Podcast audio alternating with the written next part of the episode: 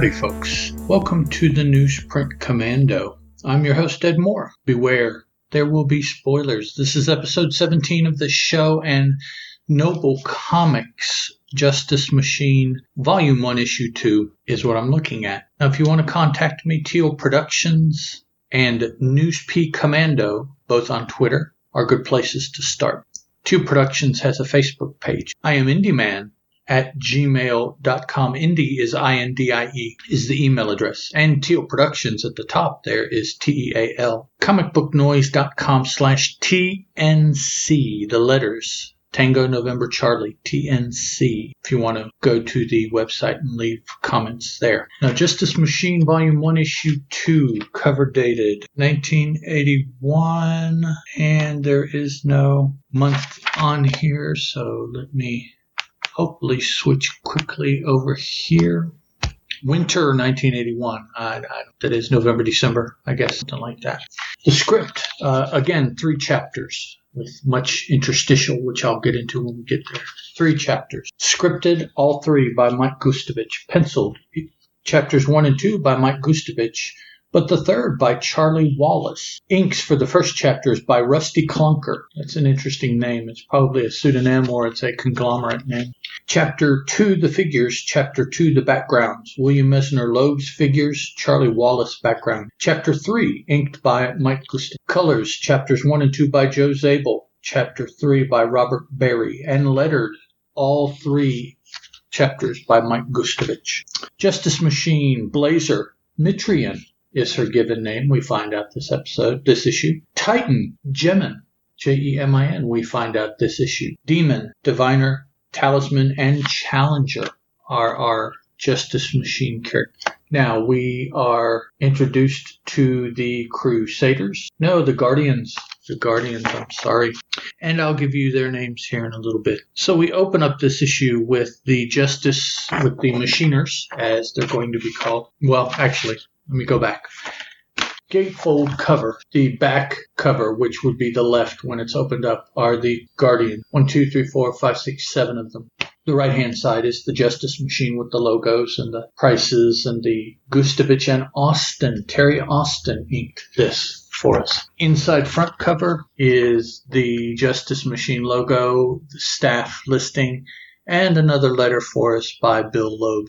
And then starting our story, we have, interestingly enough, uh, a full page spread of the machiners coming back home via a nimbus of energy on Earth. We know they've taken the uh, there we go, the dimensional transporter. That's what we're looking for.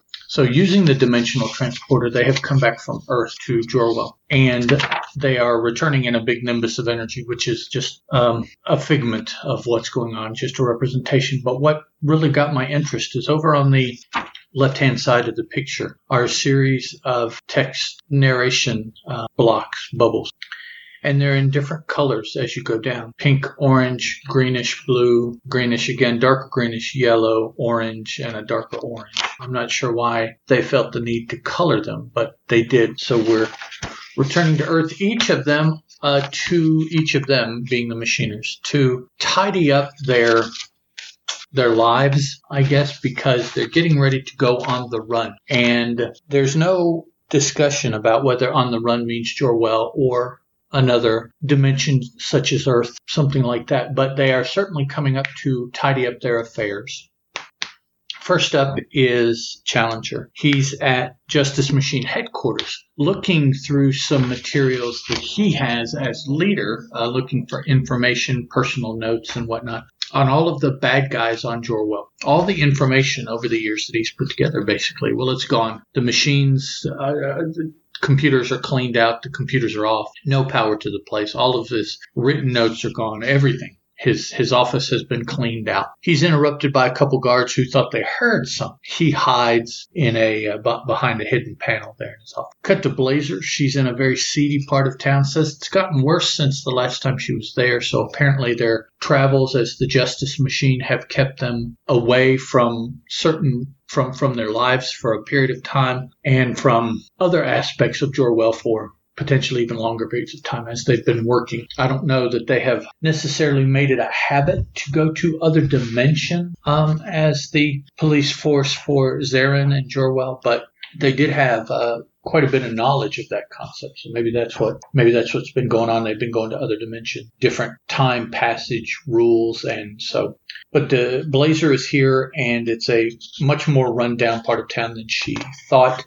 She's going to visit her mother, who is not in her right mind. A couple people are here waiting for her, just in case she does show up. Blazer gives them the uh, there with some fire sauce, lights them up, starts to take her mother with her, but her mom's like, no. I need to stay here and talk to the people. They're always nice to me when they talk. And Blazer realizes that on the run would be no place for her um, her mom in the in the condition. We cut to Titan. He we find out that he likes living out in the woods so much so that he built his house on top of a mountain that uh, seriously looks like a face and a head. He jumps in, surprises his wife, who has been completely converted by the news, by Zarin, by Jorwell, and his son. They don't believe that Titan's innocent. They don't believe he's a good guy anymore. They chase him off. His wife picks up a gun to run him off, but she doesn't know how to operate it, and in firing on him, apparently kills herself and their two young sons. Now, this is, uh, well, let me finish up the scene here first. He, um, in his grief and in his horror and grief, he uh, triggers his growing power and grows to the height of a hundred feet, but that is too high, too fast, and he ends up passing out. Now, oddly enough, Blazer realized that taking her family on the run with her was not a good idea. Titan, not so much. He's willing to take his wife and two young sons. They are net tween age or a little bit younger um, it's okay to take the three of them on the run in his mind. But Blazer, it's not okay for her to take her demented mother on the interesting difference between the two there.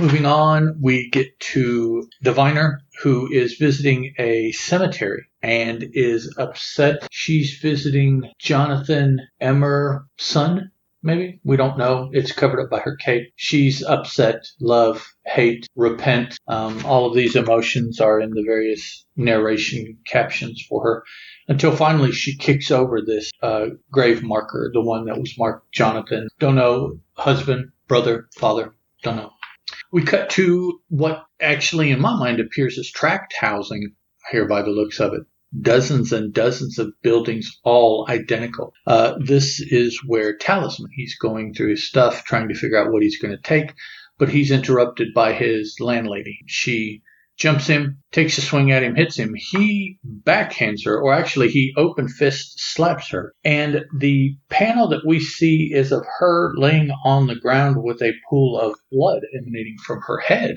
So apparently, his uh, four slap back slap was enough to kill her in some way, I guess is how we're going to take it. Next, we have a panel of Demon um, looks like he's going to purchase something, but the purchase is interrupted here uh, by what appears to be law. He overcomes them, and that is the end of the first chapter. Chapter two, we once again see Guardian as he's kicking some robot Tookus, uh, a la uh, robot, valiant robot dude. What's his name? Wow, I had his name and it completely escaped me. But that it, it put me Magnus, robot fighter. It put me in mind of him, uh, the way Demon is trashing these dudes. But we then see Titan who grabs one and rips it in half.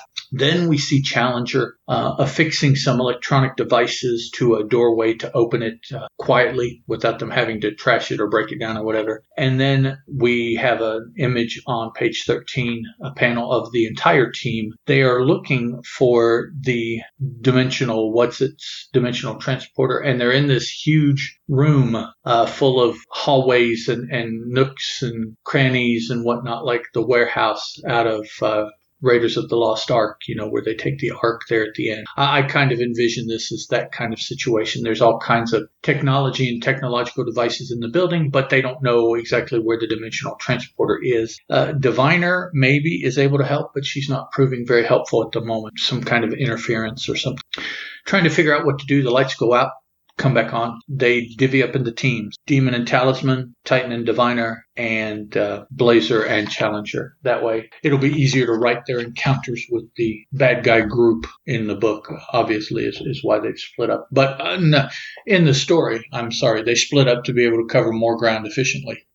But we know better. So, Demon and Talisman walking down the hallway here, and a huge ball and chain rip through the wall, knocking out Demon. And through the gap steps a woman who is wielding the ball and chain, kind of like the Wrecker from Marvel Comics, if you know that, a, wrecking ball, and a, a big, thick dude wearing kind of similar colored costumes, but a little different in the accoutrement. The big dude um, knocks a hole in the floor trying to hit Talisman, and Talisman falls down through the hole into uh, lower stories of the building. Cut to Diviner and Talisman as, uh, excuse me, Titan and Diviner, and as Titan is helping Diviner up into a smaller uh, opening. He is struck by something that's causing him pain, and then a shield wielding someone knocks him out from behind with an energy globe speaking to him from from uh, behind, hovering in the air. The energy globe is the one that struck Titan with pain, and then this dude with the shield knocked him out. While that's going on, some dude uh, attacks Diviner from behind, and he is reminiscent of Vision minus color, that whitish, plain Vision from West Coast Avengers. That's that's what he looks like. And you know, I, I apologize that so many of my references are Marvel characters. Uh, they are just the characters that I'm most familiar with, and I, I think potentially a lot of the audience would be familiar with them as well. If not, I apologize in trying to describe A using reference B that you don't know either. Um, I, am sorry for that. I don't.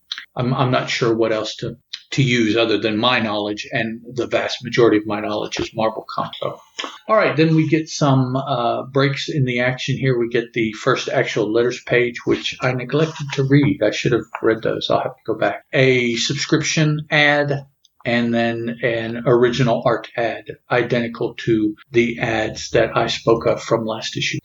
Then we have two Mr. Reinhold covers, uh, uh, drawings here. His name is um, William, I believe. Let's see if I can find it real quick.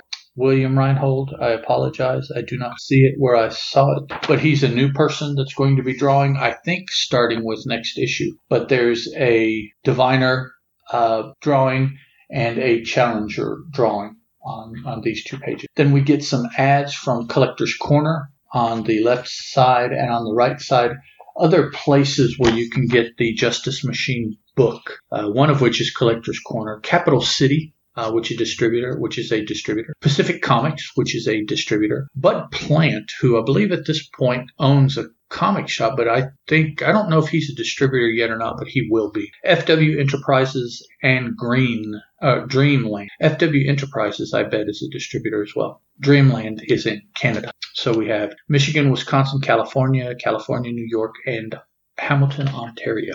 And an ad for the Collector's Corner and Magazine Mania presenting Comic Card and Nostalgia Convention, January 9 and 10, 1982, Eastbrook Mall, Grand Rapids, Michigan. Uh, Mike Gustovich is going to be there, so that's the reason to come.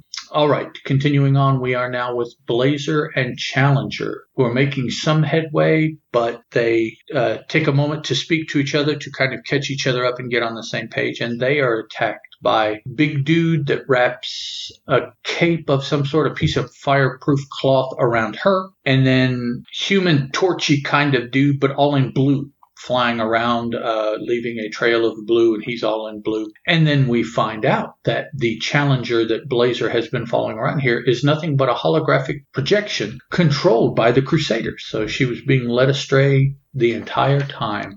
Now, we have on pages 26 and 27 the face off, much as the gatefold cover. The left side, we have the Guardians. I said Crusaders, I'm sorry, the Guardians, and they are. Monolith, who we find out is Titan's brother with the same power, only he can get bigger and stronger, heavier. Monolith, Crusader, that's the gentleman wielding the shield, throwing it like Captain America. Malefactor, That is the female with the wrecking ball. Night Lightning is the blue human torchy dude. The hunk, which is the big dude that knocked a hole in the floor through which um, Talisman fell through. He's the muscle man. He's the tank of the group. And Phaser, who is the colorless, phantomy like uh, person that attacked Diviner. And then opposite them, uh, penned up in a behind a bubble that is indestructible from the inside is our team Blazer, Titan, Demon, Diviner, Talisman, and Challenger. Uh, everybody is talking, well, no. The Guardians are not talking, but the machiners are talking. Uh, this is the start of the third chapter. Talking to each other and talking to those outside. First up is Challenger and Crusader talking about Jorwell and believing in Jorwell and Jorwell and not believing in Jorwell basically are the two sides. Challengers, the not believe. Crusader, well, with the name Crusader, of course, is the believe. He's also younger than Diviner. I, and it, it starts to come out now. Diviner is far and away the oldest of the group. And so his age and old man and can you keep up and things like that will start to come up more and more as that is really established that he's, he's the, the old guard in the group. Uh, so we're going back and forth, back and forth. Now, I apologize. I said that Talisman was here trapped with them. He is not. Remember, he fell to the lower levels of the building. Well, he has found his way to wherever they are and heard Crusaders say that this bubble was indestructible from the inside. And so his thought, well, maybe it's not indestructible from the outside. So he just leaps on it and essentially falls. He, he doesn't do it very gracefully. Falls and crashes right through it. Now, I think that is part of what's going to turn out to be his power, his uh, probability, his good luck power. Immediately, Blazer blazes into action, holding the Guardians off with a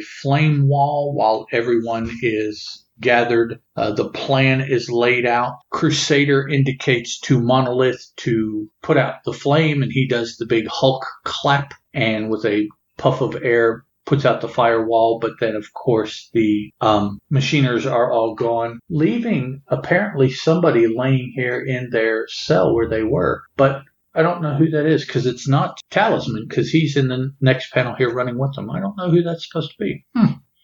Uh, so they escape. They're running away, but they know that the Guardians know the building better, and so they're concerned about being dogged from behind, but also running into them as they run forward. Finally, they do find the control room for the dimensional lock, and indeed, the Guardians have amassed there. We have a 60% page panel here of the six Guardians facing down nice examples, uh, drawings of them and their uniforms and everything like that. Good reference material. Here is where we find out that Monolith and Titan are brothers because they face off against each other. Hunk and Demon, of course, the martial artist and the tank face off. Um, Demon loses. Titan loses in the other battle. We cut next to Challenger and Crusader, who uh, Challenger seems to be holding his own and perhaps winning. Diviner is winning here against Phaser. Blazer is winning against Night Lightning, uh, such that she sufficiently burns him, actually. And then a Malefactor takes out Talisman. Here at this point, um, Crusader has gotten Challenger and is talking trash to him. Here he brings up the age difference again. Challenger is using that as a opportunity to distract pulling out a particular weapon that shoots what must be some sort of energy lariat that uh, entraps Crusader. Looks like it, it, he shoots it like a harpoon through him and then yanks him towards, but I think it's a lariat. Yanks Crusader towards him and Challenger with the big left hand knocks him out. Blazer and Night Lightning, uh, Blazer finds out that Night Lightning can absorb the energy that Blazer is putting out toward him, so he is actually getting powerful. Finally, decides that he's just going to fly right through her and finds out that she is a fire construct, this person that he's facing. He immediately turns and fires back, but misjudges and takes out and kills Monolith. Uh, Titan wishing his now dead brother um, peace, saying that he will meet. I assume the reference is he says, "Sleep, my brother. There are other loved ones who await you." I think that's um, Titan's wife and children. So this pretty much has knocked out the Guardians. The Machiners get to the dimensional lock, uh, dimensional transporter, and they poof away. Um, doesn't tell us where to, but just that they go away. And we are left with the words of Robert Frost The woods are lonely, dark and deep, but I have promises to keep, and miles to go before I sleep, and mile to go before I. And so our last uh, visual page, the Justice Machine next issue, da-da-da-da-da, more pages, more color, and introducing Bill Reinhold, a penciler you won't soon forget, not to mention the rest of the gang. So Bill Reinhold, who with issue one was a high school senior I believe that uh, Bill Loebs told us. So if that's true, that's cool. Um, I looked up his career. He does hang around and has a lengthy career. I don't think he's done anything significant like since like 17 or 18. So I don't know what he's doing currently. But if you look him up, you'll see that he's done a lot of Marvel and DC stuff that will keep him in the uh, collector zeitgeist for quite a while. Inside back cover is an ad for things that you can purchase from Pacific Comics distributor. The one, the couple things, well, actually three things, uh, four things, five things. Well, ElfQuest trade, uh, Star Slayer, Captain Victory. There's an R Crumb checklist that I didn't even think I knew existed, so I'm gonna have to look that up. The X Men um, index book by uh yeah i forget the name of the company but you know who they are because they did x-men and titans and justice league. They did several of those. And paperbacks usa a superb graphic history of paperback books 39 to 59 32 pages of color thousands of covers pictured. Trade paperback 270 pages. That sounds like an interesting book. Uh, 39 to 59 a lot of pulpy book to be in there. Uh, and then the back cover is the left hand side of the gatefold so lots of cooly goodness there. I'm going to have to go back and read the letters page. I forgot to check that out. Leave that open. And um, so I think that's everything pretty much that I wanted to say. I uh, I'm liking the the series. I'm liking the art. Um, it's interesting that you know you have one, two, three, four, five, six, seven, seven creatives on this as far as the artwork in three chapters, roughly thirty pages of uh, of sequential. I, I don't know if it's intended to be that way or if we're trying to get things done in a time frame that one individual can't. You know, I don't know if it's a tryout situation or someone that can't, so they get help or whatever. But I do know still uh, Mike Gustovich very, very heavily involved. All scripts, all letters, two of the three pencils, and uh, actually uh, one chapter of inks as well. So he can script, pencil, ink, and letter. The only thing Gustovich can't do or chooses not to do is uh, is color. And it could be he can do that, but he's letting someone else do that while he is doing you know, further scripting, further uh, penciling, inking, whatever. So uh, Bill Loeb's still involved. That's kind of cool. And I think that's it, guys. So I, I do want to thank you for uh, hanging out with me. All the ways to contact me at the top of the show. Uh, please do so. Let me know what you think about these books if you have them. Um, I don't know if my talking about them has encouraged you to find them. They're not difficult to find. Um, you can find probably all five of these as a lot on eBay. I know you can certainly get them from Lone Star Comics uh, slash My Comic Shop if you want to get them. Get them and read them. These are 80s just indie goodness. I mean, this is just the exemplar 80s indie kind of story, art, inking, coloring, lettering. It's all, it's just, this is just right in my wheelhouse for the kind of stuff that I want to read nowadays. All right, that's it for me. I will talk to you guys again next time. Ciao.